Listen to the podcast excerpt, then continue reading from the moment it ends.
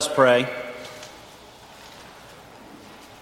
Good and gracious God, by the power of your Holy Spirit, illuminate our hearts and minds this day, the reading and hearing of your word, and may we hear it with joy. For you are our rock and our Redeemer. Amen. Our reading this morning comes to us from the prophet Jeremiah. I'll be reading from the 29th chapter, the first seven verses. Feel free to follow along in your Pew Bibles. It'll be found on page 687. Hear now God's word to us this day.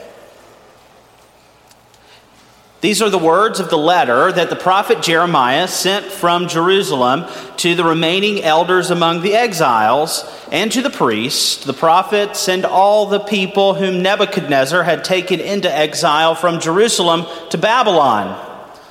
This was after King Jeconiah and the queen mother, the court officials, the leaders of Judah and Jerusalem, the artisans, and the smiths had departed from Jerusalem.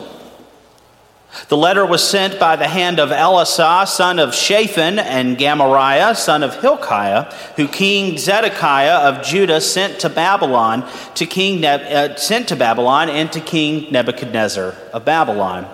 It said, Thus says the Lord of hosts, the God of Israel, to all the exiles whom I have sent into exile from Jerusalem to Babylon build houses and live in them, plant gardens and eat what they produce.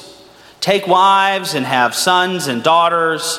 Take wives for your sons and give your daughters in marriage that they may bear sons and daughters. Multiply there and do not decrease.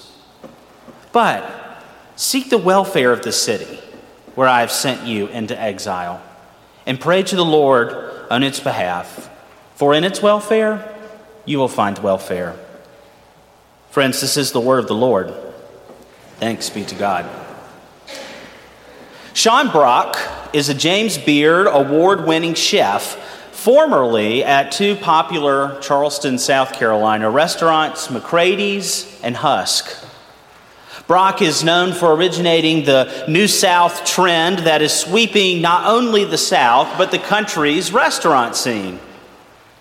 A native of the Virginia mountains, Brock calls upon his ancestry, particularly the coal mining cuisine of his childhood, to inform his dishes. Interested in the roots of the food he cooks, and going far beyond ensuring that his food is locally and sustainably sourced, Brock dedicates his life and work to finding the original seeds, the first fruits that have shaped the culinary history of the South. He procures heirloom and endangered seeds and cultivates them on his farm in the South Carolina Low Country. He breeds pigs and cows that carry lineage to ancestors that he may have consumed in his Virginia childhood.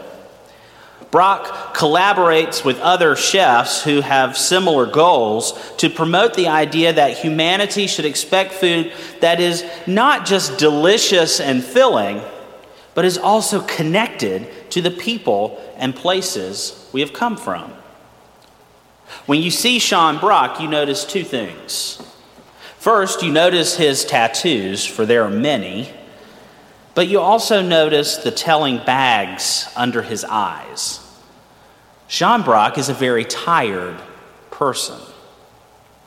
Now, this may be understandable considering the breadth and success of his life's work, but it also clues us in to the shadow side of purposeful living, success, and the ways in which we expect ourselves to be and to do in our life and in our work. The reality is this I am tired. I do not tell you this to get a pass on today's sermon, and obviously not to avoid reading the list of ancient names in today's passage from Jeremiah. But tiredness seems to be a fact of life these days. I get up early, I go to bed late. My days are filled with life giving and important meetings and conversations. I attempt to keep up with my hobbies and fit in all my TV shows and podcasts. I try poorly to not let my gym membership go to waste. And I really try to show more love to my wife and play more with my dog. My life and my ministry are filled with deep joy, and I am immensely privileged. And yet I'm tired. The news tires me, consumerism tires me, traffic, particularly slow drivers in the left lane, tires me. Our seeming inability to have real and honest conversation with one another tires me. The stress on our youths and our young adults' faces tires me. My own drive for success and faithful ministry tires me. The unconscious ways humanity pushes the other to the sidelines tires me.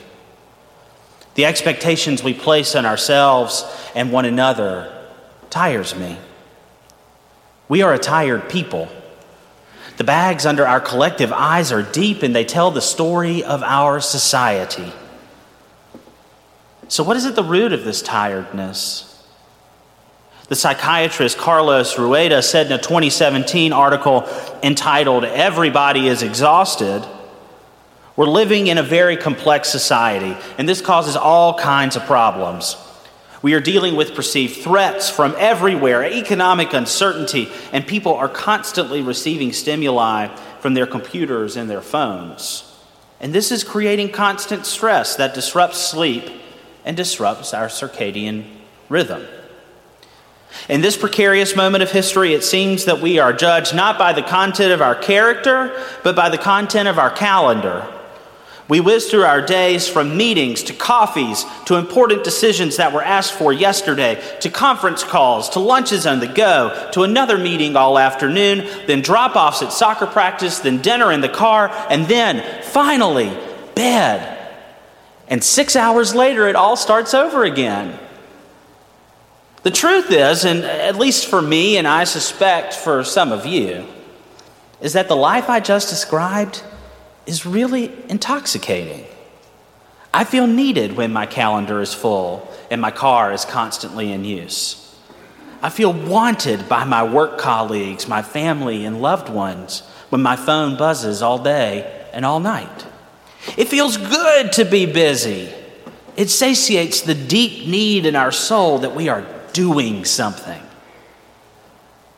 That deep need to be doing, to create what the 15th century philosopher Gottfried Leibniz called the best of all possible worlds, is often described in our modern parlance as expectation. We expect one another to be so busy, so overstimulated, and so overworked. And we are willing to go to the furthest ends of our physical and emotional rope for the sake of fulfilling what we perceive that we are expected to do. Jeremiah offers the Hebrews and us another path. A path that is not filled with enormous expectations, a full calendar, an empty gas tank, and utter exhaustion. Jeremiah nudges the Hebrews in Babylon to break down the expectations placed upon them and find peace.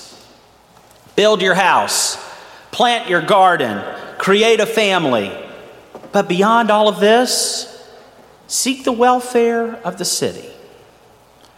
Interestingly, the Hebrew word for welfare is shalom, which also means peace. Seek the peace of the city. The most striking part of our passage this morning is that Jeremiah is writing to his Hebrew siblings who have been made slaves of the Babylonian Empire. These displaced and subjugated people are forced into a culture that is not their own. They are giving a place that is not their own, and they have no agency to make their lives, their relations, their own. This gives us another clue in Jeremiah's nudge to the Hebrews. Not only should we seek peace that overcomes expectation, but doing this is also an act of liberation. Jeremiah tells his siblings to seek the welfare, to seek the peace, to seek the liberation of a place that literally owns them. So, Jeremiah is telling the Hebrews and us that liberation from the oppressors of this world, both temporal and literal or physical, those intangible but ever present expectations, it creates peace.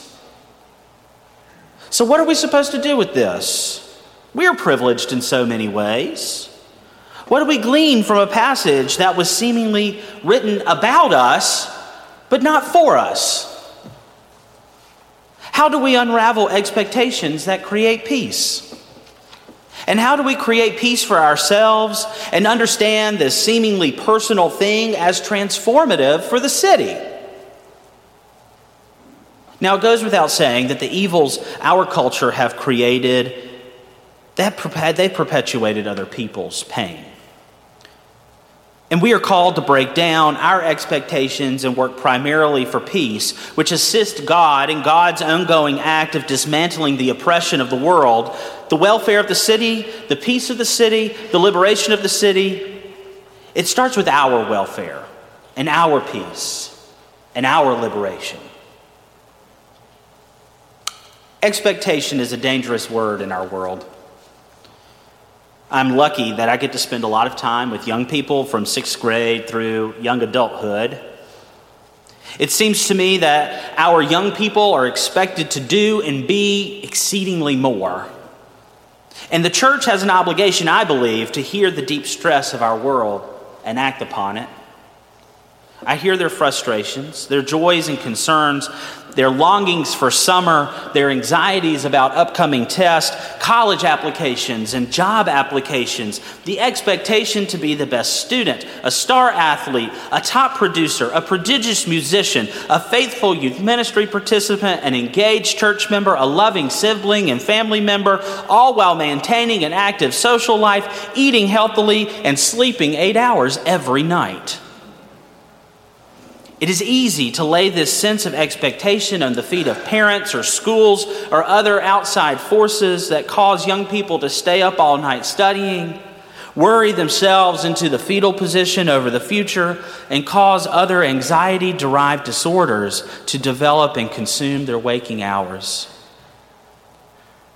But remember what Jeremiah reminds the Hebrews in Babylon to overcome expectation is to create peace. Jeremiah is inviting the Hebrews and inviting us to reconsider our orientation to life. We must reconsider how success is measured for the sake of ourselves, our community, and our world. This is the beginning of truly seeking the welfare of the city and to liberate ourselves from the expectation the world places upon us. Our world, of which each one of us are a part, has created this monstrosity of a culture called expectation. We place it on one another and we cannot stop it. This sense of expectation leads to interpersonal conflict, generational strife, familial fights, and political posturing. It manifests itself in all the isms of our day. And yet, Jeremiah invites us, as God has done throughout history, to consider a different way to consider a way of peace. Peace is not a posture, peace is a choice. We must choose peace. In interviews, Sean Brock uses phrases like honest cooking and food should tell a story to describe how he understands the work he does and its relation to the human experience. Prior to 2017, Brock would finish each night's dinner service with several shots from his prized bourbon collection. As the expectation he placed on himself increased, so did his dependency on alcohol. Eventually, after a long night of drinking, he awoke to a knock on his door. Thinking it was a package, he opened the door to find his three closest friends. A few hours later, he was on a plane to Arizona and an inpatient stay at a rehab center. Through his rehab stay, he learned that not only should his cooking and his ingredients be honest, so should his life. Sean Brock began to embrace his liberation after he unraveled expectation and was flung into peace. Instead of searching for Michelin stars, he now searches for other chefs to join him in finding peace. He left his successful restaurants and now freelances on projects that matter to him most. And here in this place, youth ministry has begun a practice on Sunday nights We now offer opportunities for students to disconnect from the world and connect to the divine through spirituality stations. Our youth spent last Sunday night all over the church communing with one another and with God, away from their cell phones, away from their homework, and away from the expectation the world places upon them. They left feeling renewed, and they left feeling closer to one another so they might go about life more simply, more intentionally and filled to the brim with joy. Young adult ministry does this too in the library every other Tuesday. We gather to share life, a meal, and conversation with one another. Our young adults break down their senses of expectation through support, through prayer, and through lots of laughter. And this creates peace. In just a few weeks, we will enter into Advent, the season of aptly expectation. Instead of expecting ourselves to do and be everything the world demands of us, we lay all of that aside and prepare the way for a coming Messiah who came to show us the way of peace, who came to unravel the culture of expectation within us by his very life, his very ministry, and even his death on a cross, to come and create peace so that we might expect nothing more than the God who came by here, who sojourned among us, who, bought, who brought peace to this very place. And may we continually find new ways to turn the expectation